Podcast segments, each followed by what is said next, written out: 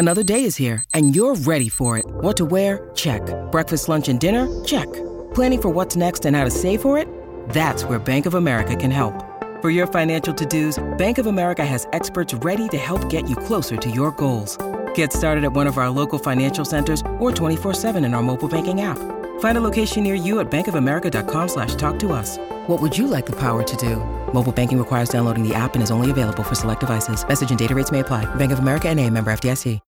When you need mealtime inspiration, it's worth shopping Kroger, where you'll find over 30,000 mouthwatering choices that excite your inner foodie. And no matter what tasty choice you make, you'll enjoy our everyday low prices, plus extra ways to save, like digital coupons worth over $600 each week. You can also save up to $1 off per gallon at the pump with fuel points. More savings and more inspiring flavors make shopping Kroger worth it every time. Kroger, fresh for everyone. Fuel restrictions apply.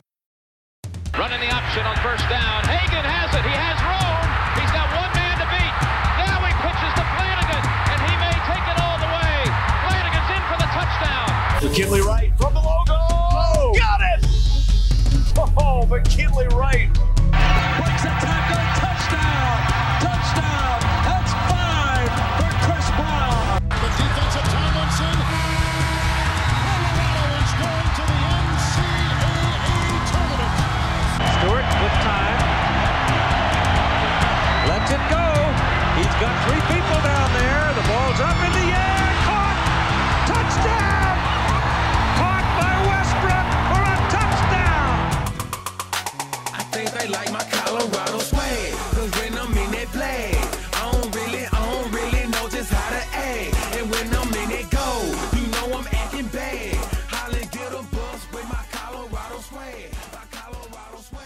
Welcome into the DNVR Buffs podcast presented by the American Raptors.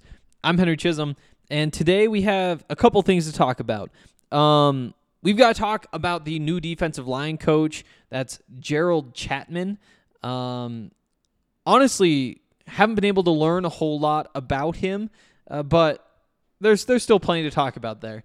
Uh, also, the women's basketball team is headed to the Pac-12 semifinals. Uh, there was no podcast yesterday again because like there's the game Saturday, which means there's a podcast on Saturday, which means one of the weekdays there isn't one, and so I was kind of torn. Should I do one yesterday? Should I do one today? And thankfully, it paid off because now we'll uh, we'll obviously talk right now about the first couple rounds of the tournament and and what to expect from Stanford, um, likely Stanford. I guess that's not quite official yet. I haven't seen that score in a bit, but I know they were up massively at halftime over Oregon State.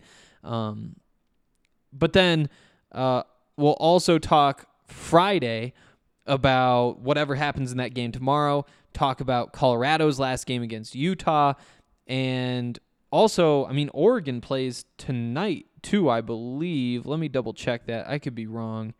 No, I've made a bet on it. I know it's tonight. Um, but Oregon plays Washington tonight. So if Oregon loses this game, then the game that Colorado plays against Utah on Saturday will determine whether Colorado is the fourth seed or the fifth seed. Um, if Washington wins tonight, or, or, or sorry, if Oregon wins tonight against Washington, then they could still lose to Washington State on Saturday. And if they lose either of these two games, then Colorado would have a chance to win and go to uh, the, the the number four seed, get the bye in Vegas. Uh, if if Oregon does lose both these, then Colorado wouldn't need to win. But we'll we'll talk about more of that stuff tomorrow when we know what happens tonight. Um, and then on Saturday we'll talk after CU plays.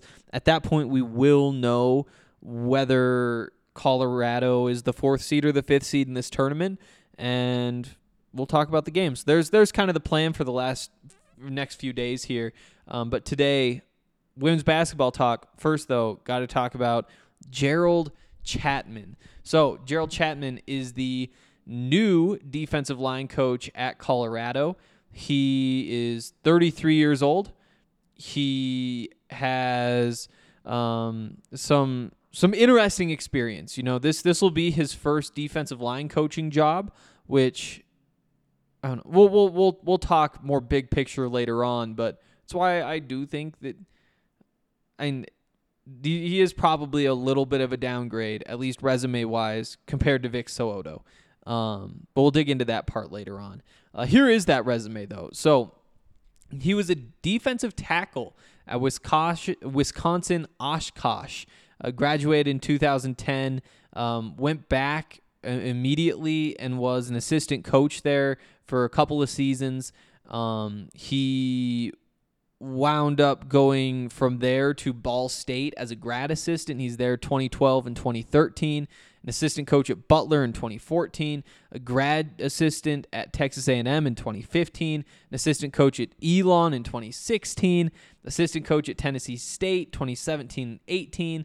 He was the assistant defensive line coach uh, for the Bengals in 2019 and 2020 an analyst at LSU in 2021.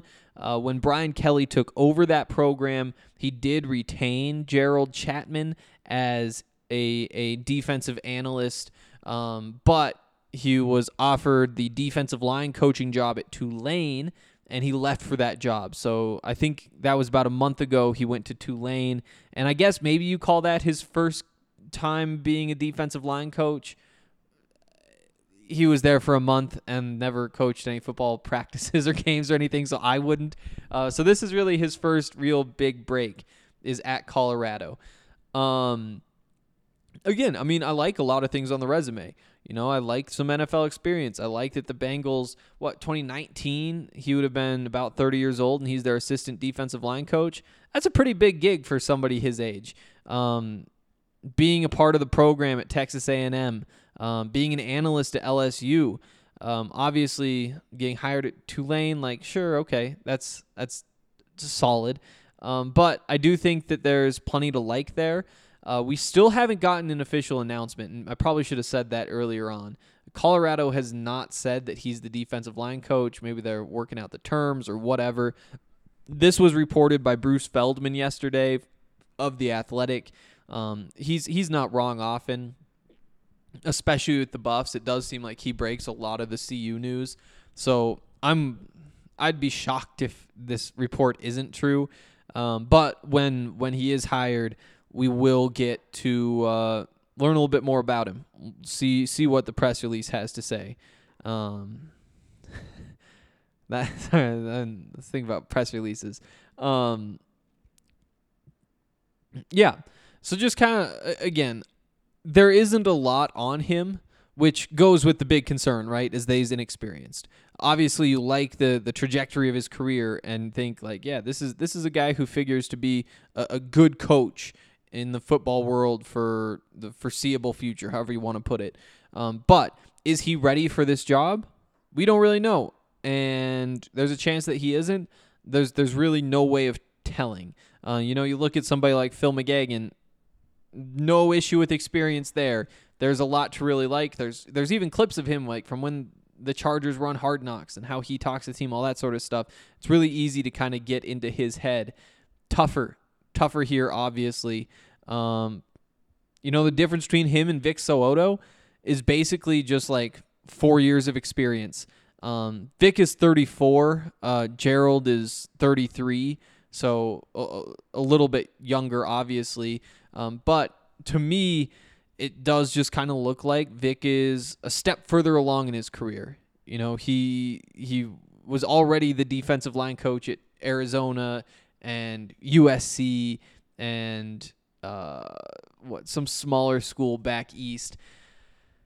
So again, I, do, I don't think that this makes this a bad hire. You would like somebody with that little bit of extra experience, um, but there obviously is a real chance that the Buffs did get the better coach out of this. It's just that there is probably a little bit more risk here, just because um, he he hasn't had a job like this before, and there's always a risk giving somebody their their first real big break, which is what this is for him. Um, excited to get to know him. I'm excited to learn more about him, uh, but I, I feel like there's there's kind of a big takeaway. I think that when you go through a hiring process and you wind up with somebody, you wind up with Vic So'oto, if you have to go through that hiring process again again, best case scenario you're getting your second choice, right? Like you're that's just the way it works.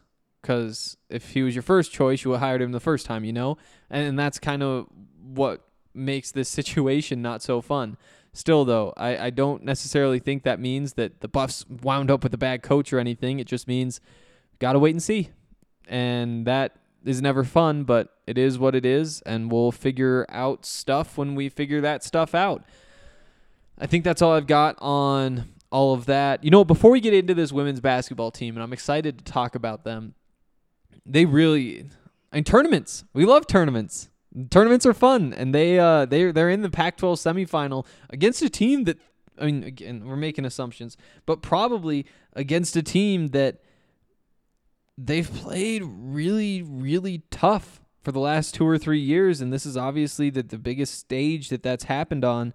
Um, we'll dig into all that stuff in just a second, though. Real quick, want to tell you guys about Breckenridge Brewery. Um, Breckenridge is awesome. They make great beers.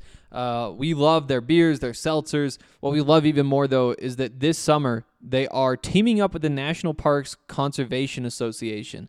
Uh, the the tragic fires in Colorado devastated so much for so many people, um, and that's one of the reasons that Breckenridge is donating 1% of all their profits this summer to the National Parks Conservation Association. Uh, if you buy a pint somewhere, you buy a pack of Breckenridge beers somewhere, 1% of that goes to the great outdoors. So it's obviously a great cause. Um, it's great drinks too. They have the seltzers, the lemonade seltzers, the farmhouse is open, socially distanced, beautifully set up for outside dining. So many awesome options, whether you want to go down there, whether you want to just pick your beers up. It's really good stuff. And if you use the code DNVR and order at 303 803 1380 from 12 p.m. to 8 p.m., you can save $5 on some delicious food and booze from the farmhouse down in Littleton. Make sure that you check them out. Make sure you support them because they support us. All right. So, women's basketball team.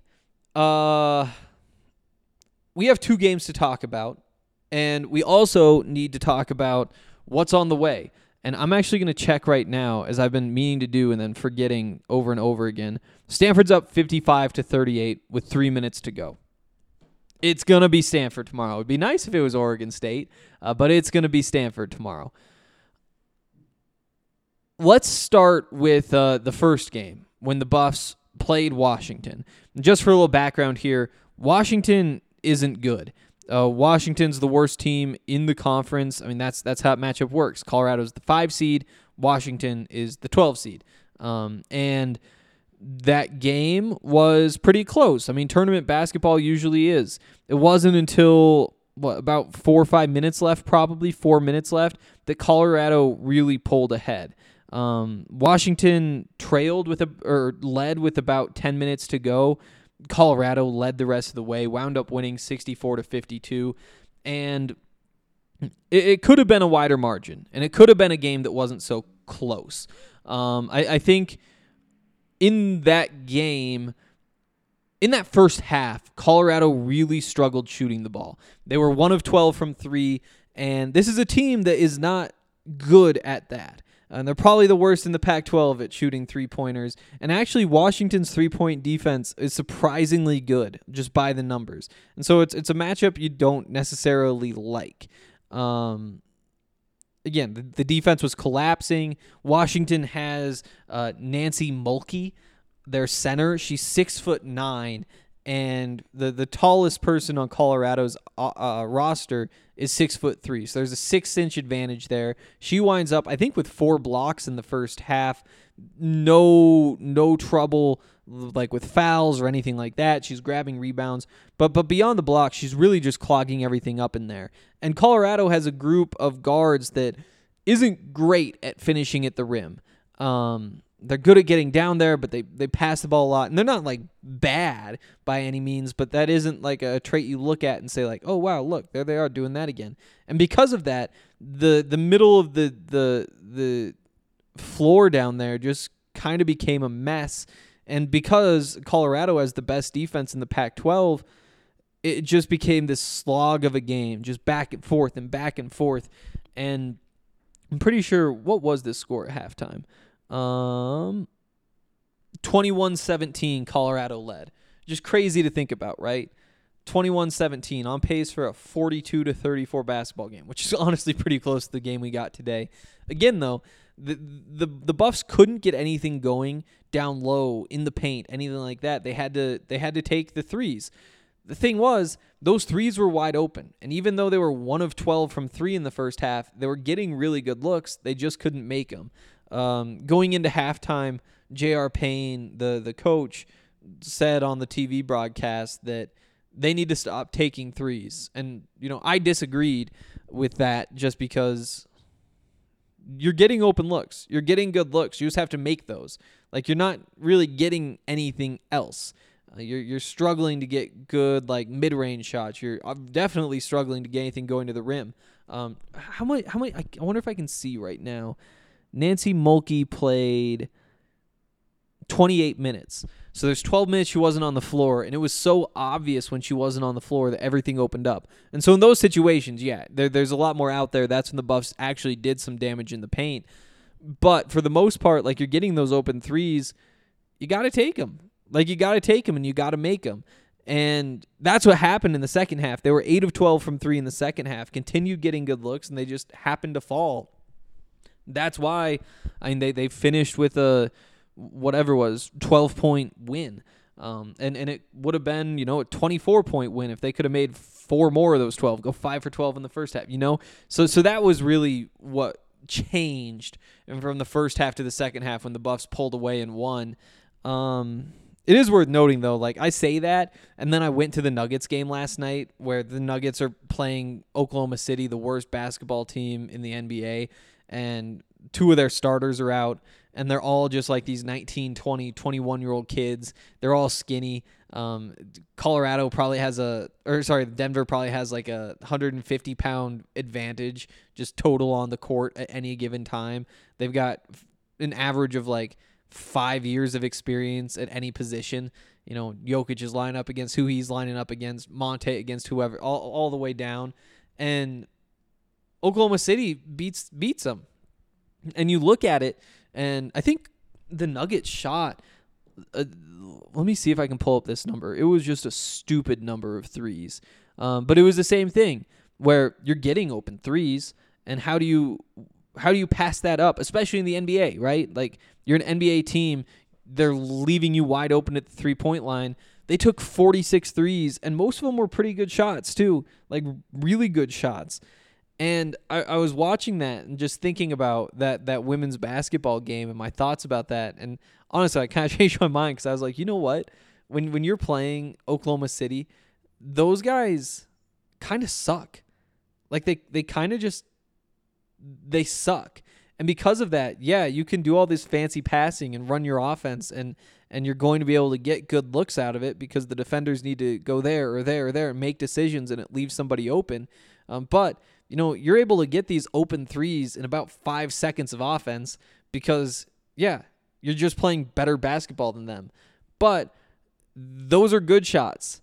They're not great shots. And against Oklahoma City, you can get great shots whenever you want. You know, you don't have to settle for the good shot five seconds in when you have another 10, 15 seconds just to, to, to go get something better at the rim. And, and so then I kind of did change my mind, you know, where you say and it's like, okay, it's an open three, but also they're not falling and you can get to the rim whenever you want. Do you really want to just live and die by the three? I think maybe that's what JR was getting at, which is just like, this is not a three point shooting team. We need to get to the rim. And, you know, they struggled getting to the rim and they were getting wide open looks. And so it puts you kind of in a, in a bind. And luckily, what happened was they continued getting open looks and they just went 8 of 12 in the second half. And there you go. Like that's that's ball game against a team like Washington. So that's obviously something worth paying attention to, especially when today they they struggled in the half court offense again. They really struggled in the half court offense. Um, and again, you're going up against Arizona, the number 14 team in the country. So you don't you don't expect to be getting great looks over and over and over again. I mean, it's Colorado's the best defense in the Pac-12 by the numbers, and Arizona's number two. And the fact that that game wound up being 45 to 43 should not surprise anybody. Even though you watch it, you're just like, how can nobody get anything better than this? Um, So that half court offense, something needs to change. And it's weird because typically when you see a struggling half court offense, you look at the guards first and say, like, okay, you're not getting much playmaking there. You're not getting whatever. I mean, Colorado's guards been good, and the turnovers, the turnovers really crept up today. You know, Jaylyn Sherrod had five turnovers. That can't happen. You can't you can't have five turnovers and, and expect for good things to to happen. Um, when you're the starting point guard, you know, Kindyll Wetta off the bench, she played really really well. She also turned the ball over three times, which is too many for her too. And what's weird is I, I think some of it's just a little bit of a lack of size. It'd be nice if you had somebody who, you know, was just six four, six five, and heavy, could just bully people in the post. It, it add another dynamic to this team because right now you, you look through. First of all, I do think that um, the the Buffs missed uh, Tameiya Sadler, who was carted off yesterday, and according to Brian Howell, who's out in Vegas covering all this, things things are looking up for her, but she's still in the hospital. Um, it was, I think, I think what he said most recently was she isn't going to play in this tournament, but she could potentially be back for the NCAA tournament, which is a good sign because it was it was a weird injury, and I guess she's had back problems before, but it was just kind of like a little shove in the back by Peanut. You know, it's the same team, just on like a rebound, just like moving her out of the way a little bit, and she goes down, and it, it didn't look like this big of a deal, but I mean that's how that's how back injuries work, right? Is any little thing and just tweak it and things can get off. So she gets strapped up and, and carted off, but it does seem like things are going well. Um, that starting lineup now though is, you know, Jaylyn at point guard, Sila Finau at the two, uh, Frida Formann at th- the third, uh, sorry, at the three, uh, Mya Hollingshed at the four, and Peanut at the five. And you know, you just look through and it's like, okay, so Jaylyn, she's not a great scorer, but she's really fast, very, very, very good defender, good distributor. Um, doesn't turn the ball over much. Today was a bit of an exception. Um, very good player, but not much of a scorer. You you look at Sela at the two, and that's probably your one person who drives to the rim and can and can score. She has two points, and that's not ideal. Frida Formann subs in and plays the three. Um, she she took over that open starting job uh, that that came because of Sadler's injury, and she's mostly an outside threat. She can be kind of crafty, um, but not all that big, so you don't want her playing in the post all that much. Um, she can get like a little step through here or there. She can use the footwork here or there, but for the most part, spacing, three point shooting. And I mean, what is she shooting for the season? I want to pull that up. Season totals, she's 40 of 143. So like 28%. So not not like a great percentage. She's struggled to score as well. 35% shooting from the field, 7.6 points per game. Um, you look at the four, and that's your big scoring punch. That's Mya Hollingshed. Um, she's a knockdown three point shooter. She can get to the rim. She's long. She can get off offensive boards. And then at the five, you like I said, have Peanut, who, you know, good player, gritty, a lot like Evan Battey, honestly, where it's like run the pick and roll. Um, get some get some boards, be stout on the defensive end, uh, maybe post up a couple times a game. But when you just look through this lineup, it's it's really hard to to get a whole bunch of scoring out of it, even though you have really good defenders up and down the line, up and down the rotation. Honestly, even when you bring people in off the bench, um, it's just hard to get into the paint right now and get consistent good looks. And, and the the the struggles are just I mean there's they're they're missing the open threes as well, which is again something that's happened all season. And they were 5 of 17 today, a little under 30%. Their season percentage I think is still at 30%. Um, yesterday might have changed a little bit, but when you don't have that sort of spacing, the defense can collapse, and you don't have somebody who is just really big, you know, is six foot four and can kind of collapse the defense, a true center it just leaves you in a tough spot. And they're really good when they get out and run. They're one of the best teams in transition in the conference. Uh, but when when you're not able to get out and run, you're forced to play in this half court offense. I'm not sure what the answer is. And when they're going up against Stanford tomorrow, that's going to be a really tough matchup. You know, th- three of the five players on the Pac 12's all defensive team are starters for Stanford. That's the other really good defense in the conference. And beyond that, they're a really good rebounding team.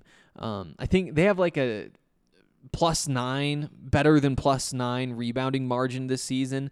I think there's somebody in the conference with like a plus five, and then a few teams like plus four. But but Stanford far and away the best rebounding team, and they're they're big and they're long. They position themselves well. They're they're just trees down in the paint, um, and you know Maya Maya can fight with them.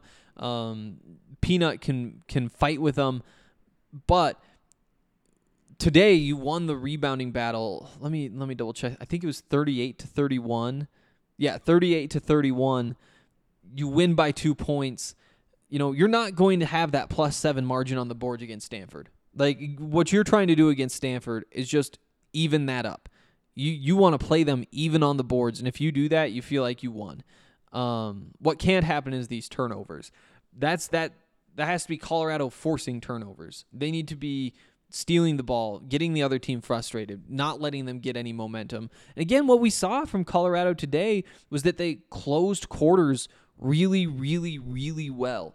Um, I want to run through here. So, so in the first quarter, the they wind up losing the quarter 10 to 9. It's just an absolute grind of of a quarter. And I mean, a, sets the tone for the whole game, right? I mean, it wasn't quite like that because 10-9 put you on pace for 40 to 36 and they wound up winning 45-43, but pretty close to it, right? Um you know, the the the Buffs have two field goals. They have a three from Frida about halfway through. Um, there's a, a little jumper in the paint from Maya with two minutes to go. Peanut gets uh, four points off of free throws in there as well. Meanwhile, Arizona, they didn't make a field goal after 8:39. So, so their their second and final f- field goal of the quarter was at 8:39. They didn't score again except for free throws. And they got three trips to the line. They made all of them, and all of a sudden, that's enough to, to take the lead. Um, again, that defense just locks down and doesn't give up those jumpers, though. Doesn't give up any shots, really. Um, second quarter, they don't give up a field goal in the final six minutes. Um, third quarter, they give up two buckets total. They won this quarter. What, what was that? Three, six, seven, eight, nine, nine to four. A nine to four quarter, and they give up a, a layup uh, with 7:42 to go, a layup with 152 to go. Fourth quarter, they don't give up any uh, any uh, field goals after 5:59. So that's almost six minutes again. So you look at that first quarter where they don't give up any, any uh, after 8:52 any field goals. Don't give up any field goals after the six minute mark in the second. Give up one after the 7:42 mark in the third. None in the final six minutes. I guess there was one at 5:59 in the fourth. So you just see how they settle in and just don't give up anything. And so it's almost like, especially in the second quarter, you know, first quarter is a total grind. Second quarter, Arizona kind of gets something going early. Um, they're they're getting good possessions, and, and Colorado's turning the ball over a lot. They Colorado is giving them these extra possessions so they can go on this little mini run, and, and it's not even a mini run really. It's a nine point run, which in a game where there's 88 total points scored is a pretty massive run. Then they answer, they totally shut them down, and they just kind of grind their way back to a 13-3 run the rest of the way, and all of a sudden the Buffs have a two-point lead at halftime. It's a it's a defense that is really really good. They need to do better playing off of it though, because there are more opportunities to to push in transition, and they're just, I mean, even even in those opening minutes of the game, I think Frida hits the three uh, about three minutes in. Before that, she'd gotten to the rim twice and just couldn't finish. And, you know, again, in these games where the margins are so slim because the defense is so good, Know it would have felt felt really nice to be up 13 to 10 after the first quarter instead of down 10 to 9. You know, every one of these buckets matters and when you're turning the ball over 21 times, it's just It's just brutal. It's just brutal. Um, in the uh, fourth quarter, they I think in the fourth quarter alone, there were five plays where they couldn't inbound the ball. Three of them were consecutive. About halfway through the fourth quarter, there were three plays in a row where they turned the ball over on the inbound, and that's six free points. That's like 13% of Arizona's points in the entire game. The entire game, 13% came on these three failed inbound passes from the Buffs. Just throw it in, they're right at the, the rim and you foul them, give them two free throws. Do it again. And the third time they actually had to dribble around a little bit, but but they still wound up getting that layup. It's it just it, it can't happen. You have to be able to inbound the ball. And and those struggles inbounding, those came when Arizona put the press on. So they just went to this full court press and immediately Colorado turns the ball over three times off of inbounds. And then pretty quickly thereafter, there's a fourth. And then late again, you know, the Buffs force a miss. They get the ball back with four seconds left, uh, call a timeout, which at the time I'm saying, why are you calling a timeout? Just take the foul, go to the free throw line. You have a two point lead, get that thing up to four, and get out of here. But instead, they call the timeout. They can't inbound the ball. They turn it over, and uh, Arizona calls a timeout with uh, two seconds to go, down two. They're able to get not a great look, but a look at a three pointer at the buzzer that they shouldn't have had. And again, I, to me, that timeout, not not the move in in my mind, but. Typically it makes sense. When you're struggling to inbound the ball it just can't happen. So you have those five turnovers in the fourth quarter just off of the the inbounds passes. Can't happen. That can't happen. And that needs to get better. And and the truth is like at this point it's not something you can fix right? When when you're playing in the tournament you're you're just playing a game every day. There's no hey little extra shoot around here. We're go- we're going to go hard here and see if we can um, for, for 20 minutes work on this.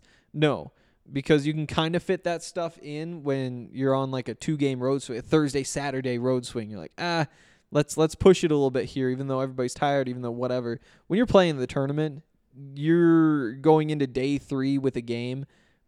This back to back to back, you there there's no working on anything. You are what you are, and that's that's kind of scary when we've seen that they struggle with that press right there. So I think that that is very high up on the list of concerns. I also think you expect to see Stanford go to it early, right?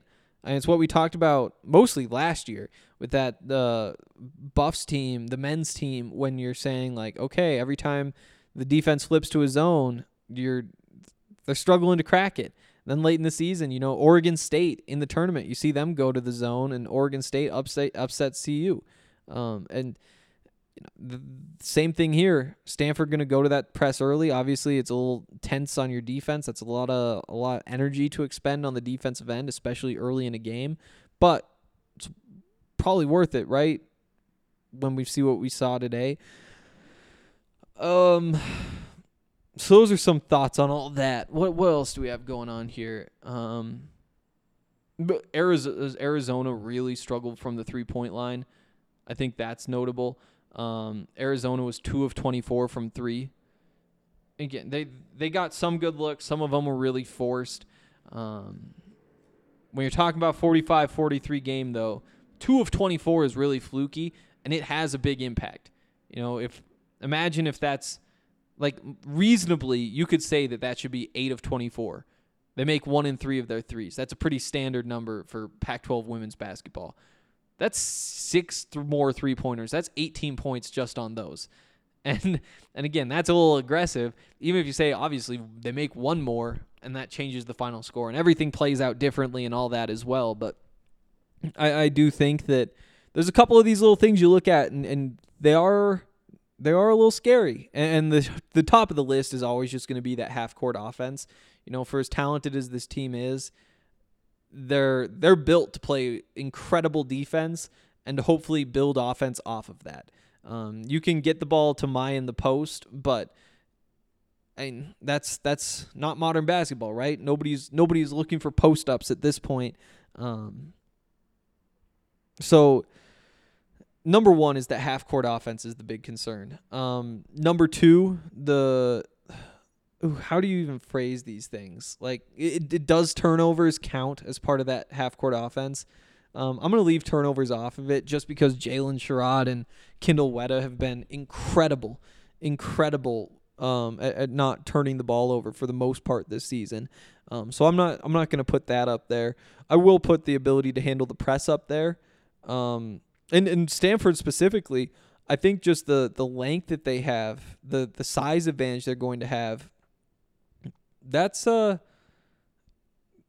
it's a it's a problem. It's a problem. And and the fact that you Colorado is not a great rebounding team in the first place. Like they're it's going to take just an incredible effort against Stanford. They have to fight so hard for every one of those rebounds, even though they're if if there is a fight, they're probably going to lose. You know, like like on any given rebound, they're probably not going to win that fight, but they just have to fight and fight and fight and the next time fight and the next time fight and the next time fight and see if they can find a way to claw this back to an, an even rebounding margin, um, which is not going to be easy to do. It really is not going to be easy to do. Um, if they can do that, though, they have a chance. And as we've talked about with with this team in the past, they play Stanford really tough. I, I think that if you're Stanford, honestly, Colorado is probably the team that scares you the most in this conference. Um, if this was a couple years ago, it'd still be uh, it'd still be um, Oregon. But this Oregon team this year is is not anything special, and they've been down for a couple years now. And so I do think that if you were to ask Stanford, who do you not want to play? Colorado's got to be at the top of the list. I think like six of the last seven have come down to the final minute. Um, Colorado's only pulled out one of those games, which you know, that's notable. That is notable. And that's why when we go to the offshore sports books that try to tell us what uh what the to expect from these games, what the lines are, Stanford's going to be a pretty heavy favorite even though Colorado's played him close. Um but just running through some of these and I wrote this story in January when Stanford came to Boulder. I'm just going to read some of the parts of it that talk about some of these games. Um, first game of the 2019-2020 season. Stanford's ranked sixth in the country. Uh, Mya hit a three-pointer to give the Buffs a two-point lead with 1.6 seconds left. Um, you would think that that would mean you're going to win the game. Instead, the, it was a horrible play. Somehow the Buffs just leave Ashton Prechtel, who's a, a real post. You know, she's one of those girls who's like six foot four and she's from Colorado, and for that reason, it would have been nice if just that one player was with Colorado. It would just change the dynamic of this team. Um, but they she somehow winds up wide open in the post and just catches the ball off the inbound, has a free lane to the rim, ties it up, um, and beats the buzzer, and the game goes to overtime. Again, the Buffs hit a three to go up two points with 1.6 seconds left, and Stanford wins in overtime, and, and so you blow that one. Um, they they played uh, they played Stanford obviously again that season. This one's at home. Um, they they tied the game up in the third. They had a three point lead with 14 seconds to go. Colorado did. Um, Stanford hit the three off an inbound play, and then and then this was like a, a Sports Center top 10 play. But Colorado turned the ball over in a tie game with just a couple of seconds left and I think with eight seconds left, they were trying to inbound the ball, and there was just like this wild. It wasn't quite half court, but it was pretty close to half court um, buzzer beater in a tie game that won won it for Stanford. And so both of those two, you look at and say like that, those could have easily been wins for Colorado. Um, the fact they didn't get either, pretty surprising. Um, last season, they uh, the, the the Buffs played Stanford in Boulder the first time. At that point, Stanford's the number one team in the country. Stanford's always up near the top. Always, always up near the top. Tara VanDerveer has one of the very best programs in the history of college basketball. Um, but Mya has 32 points. It's, I think that's still her career high. 10 rebounds, five steals. Um, Jaylyn made a layup with a couple seconds left uh, to send it to overtime. And uh, Frida Formann, she got hot in overtime. She uh, she she basically led the Buffs to the overtime win. Uh, so they took down the number one team in the country. So at this point, you're like, all three of these games are incredible. Um, but the the next one, Buffs are down four with two minutes left. Wound up losing that one 62 to 56. Um, the two games this year, the Buffs in Boulder, they had a decent chance. The one on the road, they got blown out. So again, though, the point is, while Stanford is the number two team in the country, and deservedly so, and on the very, very short list of teams who could win the national championship this year, Colorado has played them really, really tough. And that counts for something. And when it comes to game time tomorrow, it's it's not going to be a toss up. I'd be lying to you if I said it was a toss up, but I think when you look at Colorado versus Stanford just at the top of the page, this game is a lot closer than you'd think and the Buffs have a real chance. And they're they're going to need first of all just this incredible rebounding effort. Obviously, they need that defense to show up. It rarely doesn't show up, but it, feels dumb to even say like the defense needs to shut up when you're talking about this team. Like it's it's just the best defensive team in the conference. Like that, it'd be a shock if that doesn't happen. Obviously, you need that. You need to be forcing turnovers, but you can't be turning the ball over either. Um, you, you've gotta you've got to hold on to the ball. And that hasn't been like a huge problem for Colorado this season, which is, I mean, there's two ways to look at it, right? Where it's really disappointing and hard to trust some of the things that were working well for this team in the past. Um, at the same time, though, it's easy to think it could just go away, that these turnover issues could just go away. Ho- hopefully that's what happens. Um, anything else I want to get to? Well, what is this now? I think the Buffs had won six of seven coming into the tournament, so that's seven of eight. Now eight of nine. Buffs have won eight of their last nine. The, the one loss in there being a 15 or 20 point loss to Stanford. So I guess you don't love that part, but they they are playing really well. And Kindyll Wetta, I, I feel like that was the other thing. I, she only scored like two points today. No, six points. Six points. Maybe it was the last game. Let me let me double check on that. Um, ooh, I hate how this is formatted. I thought this would be quick. She had eight points in the last one too. Um, I don't know what I was talking about, but she she is going to be a really really good player in this conference. She already is a really good player in this conference. I, I mentioned Stanford, three of the five team, three of the five players on the conference all defense team. Kindyll is right up there as a true freshman. Wild. Um, but she's going to be a force in this conference. She had six points today, eight rebounds, four assists, uh, three steals. She just does so much, and that defense is just incredible. It it causes so many problems for whoever the opponent is. You just put her on the, the opposing guard, and she clamps them down. And Jaylyn Sherrod does the same thing as well. But again, that's just the expect expectation for Jaylyn at this point. Um, yeah, I don't think I have much else I need to say about all this. Feel like we've gotten most of it out. It's going to be a lot of fun. Let me double check on this game time tomorrow before we get out of here. I should have put that in the recap story. I'll update that. I just realized I, I wrote that before we even knew who the opponent would be. Um, I don't have this page open anywhere. Give me a second. A second. Okay, now this is loading and they'll play at 2:30 Pacific time. So that is 3:30 Mountain time, um, which is perfect. 3:30 Mountain time. Buffs, Stanford. Oh, wouldn't it be nice if the Buffs could pull it off? Oh, that's wrong. That's wrong. Oh, I hope nobody turned it off right after that. It's actually at six Pacific time, so seven, seven Mountain time. The the Buffs will play Stanford. They played at 3:30 today. I was looking. I didn't fill out the bracket as it went. Um, 7 p.m. tomorrow. I assume on Pac-12 Network, but we'll see on that as well. That's all we got. Uh, hopefully the Buffs win. We'll be talking tomorrow night after the game, and uh, we'll be talking about the men's game as well. Who knows? Buffs might also announce the the hiring of the new defensive line coach, and if that is the case, I. Uh, uh, I, we'll talk about that. We'll talk about that. Um, that's all I got today, and we'll talk soon.